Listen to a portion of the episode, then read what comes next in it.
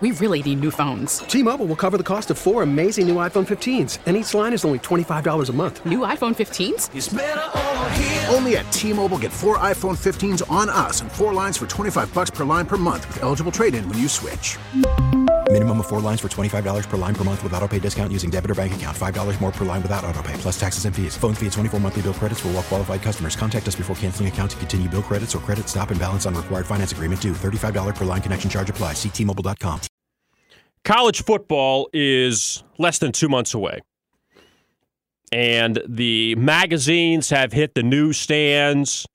The top magazine out there for years and years and years is the Phil Steele College Football Preview.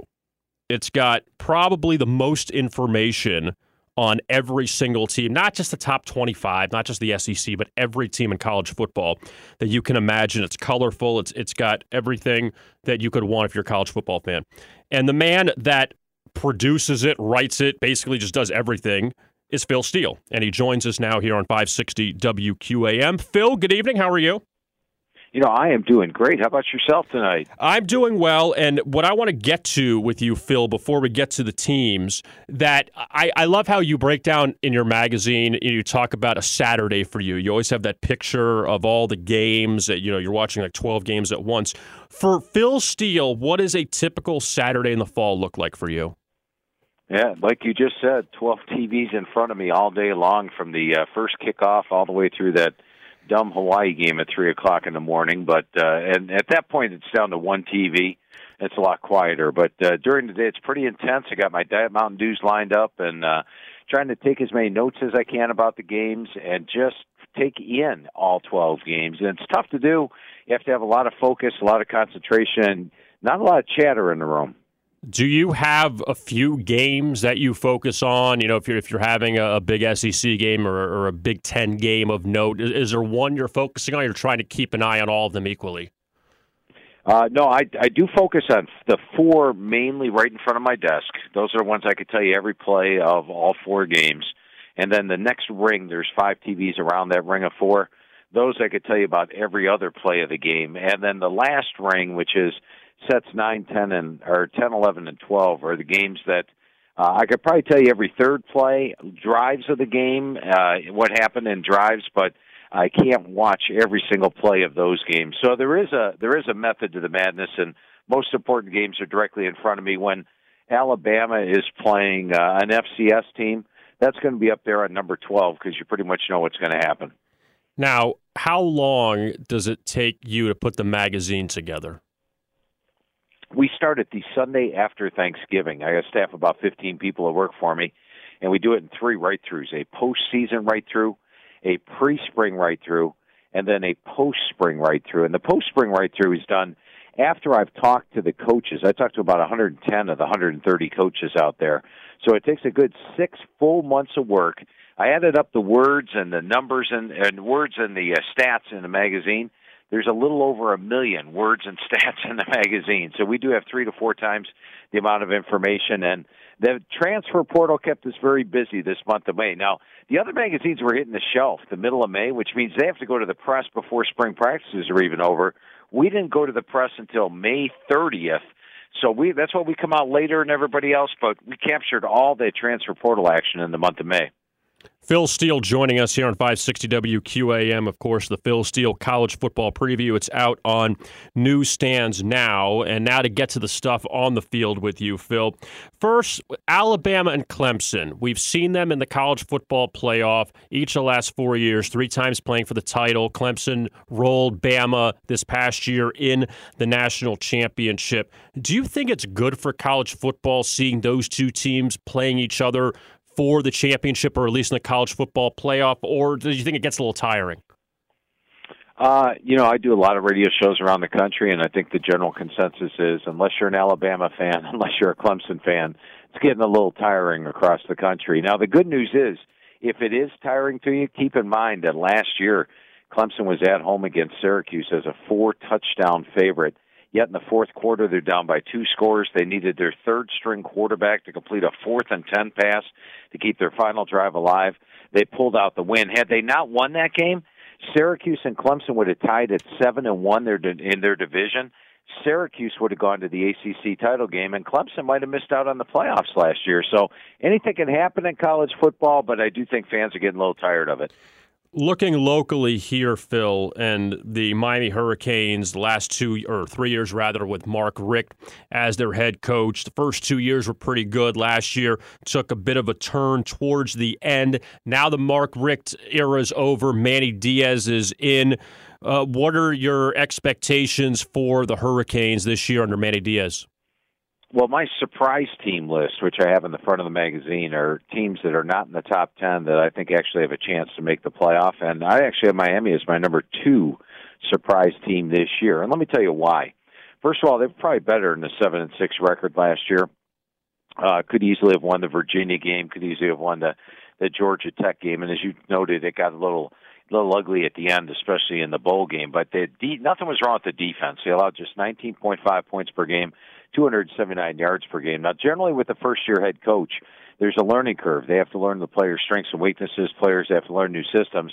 That's not the case here. Manny Diaz knows the defensive players. He's got six starters back. He's got one of the best linebacking corps in the country. In fact, I rated number two. He's got my number seven rated defensive line. This is a legitimate top ten defense. Now, offensively, when I talked to Coach Diaz and went over the team with him this spring, he is extremely high in the addition of Dan Enos, the offensive coordinator from Alabama feels he's going to get the most out of the offense. And let's face it, quarterback play was poor last year, about 50% completions, 14 interceptions. I think Tate Martell and the addition of Enos will help that category out. There's dangerous running backs with Cam'Ron Harris, Lingard, and Dallas. Uh, the receiving corps is solid, and the offensive line looks good. And uh, then you look at the schedule for Miami this year, very manageable. They go on the road September 7th at North Carolina. Don't go on the road again until October the 26th the road slate in ACC play is North Carolina, Duke, Pitt, all in the winnable category. Even Florida State you'd have to rate as a toss-up game, and that means the toughest games in the division, Virginia Tech, Virginia, are both at home. Add it all up, I've got Miami winning the ACC Coastal, and if they have just one loss headed in that game, they'd be one one win away from a playoff berth if they could somehow upset Clemson. Now, what about the Florida game uh, to start off? They moved that game up a week. It's basically the only game out there in Orlando. We know uh, how much the Gators improved under Dan Mullen in year one last year. Uh, how do you see that Gators Canes game shaking out? Uh, in Vegas right now, Florida's about a seven point favorite. I rate the game more of a toss up. I think Miami has the defense that can stay with them. Now, Florida's a very good team. As we saw last year, you touched on Felipe Franks uh, when Felipe Franks got benched in the game, uh, there was when Trask took over for him. I believe it was against Missouri. Then it was pretty much Trask was going to start the next week against South Carolina, but got injured in practice. They turned it back to Franks. Franks got off to a slow start that trailed South Carolina big, but in that second half, that big comeback, all of a sudden Felipe Franks was a different quarterback the rest of the year, more like a Dan Mullen quarterback, you know, one that could run and pass. He's got great skill players around him. The defense is a top 15 unit. Biggest question mark I have for Florida is that young offensive line. Only one returning starter on the offensive line. And to me, that's going to be the key in the Miami game and the key to the rest of the season. I still think Florida can contend in the East. The Georgia game last year was closer than the final score would indicate at 36-18. And if they could upset Georgia, they could win the East. But I picked them uh, second in the East and 10th overall. Phil Steele joining us here on 560 WQAM talking college football. Phil Steele with his college football preview. It is out on newsstands now. And just another note on the Gators that. Uh, are you surprised in how well Dan Mullen fared his first year? Of course, he was the offensive coordinator under Urban for all those years. Went to Mississippi State, had some success there, and then went back to Florida after they went four and seven in 2017. That the Gators finally got good quarterback play, and you saw how well they played last year. Well, actually, in my magazine every year, I have a section called my most improved section, which is which I think the teams that'll improve the most during the year. And last year, I had the Florida Gators, my number one most improved team in the country. So I expected a big time improvement from four to double digit wins, and the Gators delivered. And I got to tell you, Kevin, every year people say, Phil, do you have a favorite team? And I say, yes, I do. They go, well, who is it? I go, it's a team I picked higher than everyone else. So I was doing the the Gator chomp all season long, rooting for the Gators because I had them my number one most improved team and really enjoyed the season. Now, looking at Florida State, and they obviously had a lot of bumps last year in Willie Taggart's first year. It started off in the opener against Virginia Tech, where they lost and they struggled against Samford in week two, got blown up by Syracuse. Just wasn't a good season at all. The Seminoles have a change at quarterback. Alex Hornibrook, the former Wisconsin quarterback, is now there. Deondre Francois is gone. How do you see Florida State now going into Willie Taggart's second season? Uh, I've got Florida State on my most improved list as my number three most improved team. And a most improved team is a team that's off a losing record that I expect to make to a bowl game this year, which I do for Florida State. I'm going to have Willie Taggart on my hot seat list, but for the record, I think he gets off of it. I believe James Blackman will hold on to the job and beat out Hornibrook at the quarterback spot. They've got three dangerous running backs in Akers, Laborn, and Grant. Love the receiving corps led by Tamara, and Terry. And the uh, defense looks good. Their weak spot, much like Florida, the offensive line. That's been a weak spot for about five years. But talking to Coach Taggart last year and Coach Taggart this year, I think the biggest difference is the players last year may have been a little hurt by Jimbo Fisher leaving them. This year they're all bought in and the team's deeper. They go two, three deep at every position. Plenty of talent throughout. I think you're going to see a vastly improved Florida State team this year. In fact, I picked them second in the Atlantic. I'm not saying they're going to challenge Clemson, but I did pick them second in the Atlantic. Now, just shifting over, at least uh, back locally, to FIU and what Butch Davis has done over uh, the last few seasons, taking over there. And, uh, you know, FIU, they go from you know, from 13 to 16, they don't win more than five games a season. Butch comes in, they go eight and five, and then nine and four last year. They win their bowl game against Toledo. It's just really amazing what Butch has been able to do there. Amazing is correct. I would say they're five to six wins above the two years combined, uh, above what I thought they would be. And uh, Butch Davis is really doing a phenomenal job recruiting. I remember talking to Coach Davis last spring, and he said he was high on James Morgan, but I watched James Morgan at Bowling Green. He wasn't anything great, but he said, Phil, it's a different system. I think you're going to see a much improved quarterback at the end of the year 26 7 ratio, 65% completions. This year, Coach Davis told me James Morgan's a legitimate NFL prospect, and I believe him. And then they take a guy like Maurice Alexander, slide him over from quarterback to wide receiver. I think he's going to have an impact there. Sterling Palmer, an impact at tight end. Eight returning starters on offense, eight returning starters on defense. Now, last year, their four road games in conference play all came against teams that had a losing record. This year, their four road games in conference play are Louisiana Tech, Middle Tennessee, Florida Atlantic, and Marshall. Much more difficult, but Butch Davis has far surpassed my expectations in both years. I wouldn't put it past them if they're in contention again in the CUSA East, despite a tough schedule. Now, just looking more nationally, and your top two teams, no surprise, are Alabama and Clemson. But then past that, you have Michigan at number three. And I think we're all waiting for Jim Harbaugh to finally get over the hump at Michigan. We've seen him have his struggles against Ohio State, which has been the bugaboo the last few years. But uh, you know, you got to wonder which Shea Patterson now back at quarterback, the former Ole Miss quarterback, now back with the Wolverines again. That is this the time when Michigan can finally get over the hump and be in that Final Four? Yes, it is. And for the record, I've heard a lot of folks picking Michigan the last four years, saying this is the year, this is the year. I'm not one of them. I have picked Ohio State over Michigan in the division all four years that it's been around and been correct all four years. But this year I'm going with Michigan. First of all, Ohio State loses Urban Meyer. They lose Haskins at quarterback, who threw 50 touchdown passes last year. And there's no depth at quarterback for Ohio State. If something happens to Justin Fields, it's Gunnar Hoak time or Chris Chugunov time from West Virginia. Meanwhile, Michigan's got Shea Patterson. They bring in Josh Gattis over from Alabama with the spread offense. No more 12 personnel. It's going to be spread out, which fits Shea Patterson like a glove. And if something happens to them, I like Dylan McCaffrey. I like Joe Milton. I even like the true freshman, Cade McNamara. They've got great depth at quarterback. The receiving corps has been underutilized, but they've got Nico Collins, Donovan Peoples-Jones, Tarik Black all back. Sainristil was a star in the spring. The offensive line, I rate number four in the country. And defensively, Don Brown loses some players, but two years ago we lost all but one starter. They allowed 18.8 points per game. He's got five starters back. They've got a top 10 defense as well as my number seven rated special teams. And then their three toughest games are Notre Dame, Michigan State, Ohio State. All three teams are at home. I like Michigan to run the table and finally get past that Ohio State roadblock that's been in front of them all these years.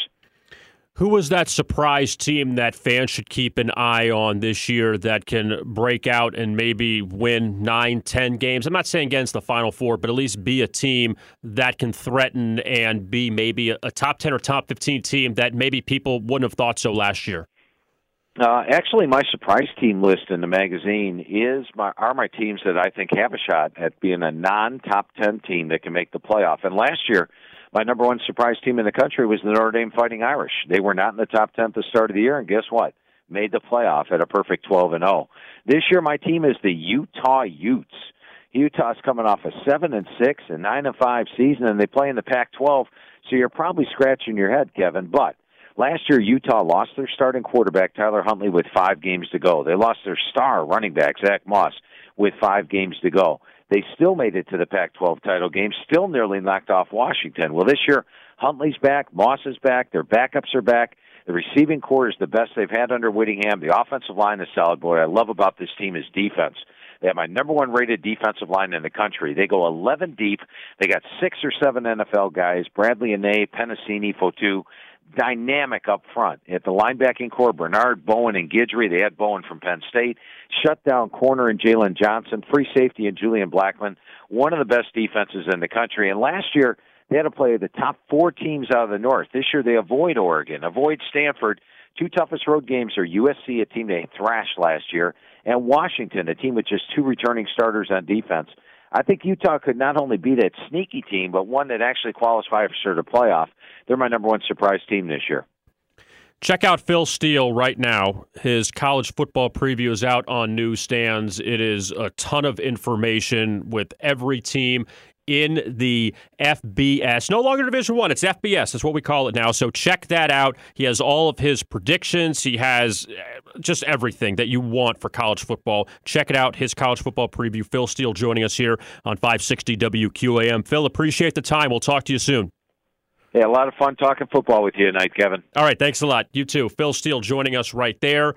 We really need new phones. T Mobile will cover the cost of four amazing new iPhone 15s, and each line is only $25 a month. New iPhone 15s? Only at T Mobile get four iPhone 15s on us and four lines for 25 bucks per line per month with eligible trade in when you switch.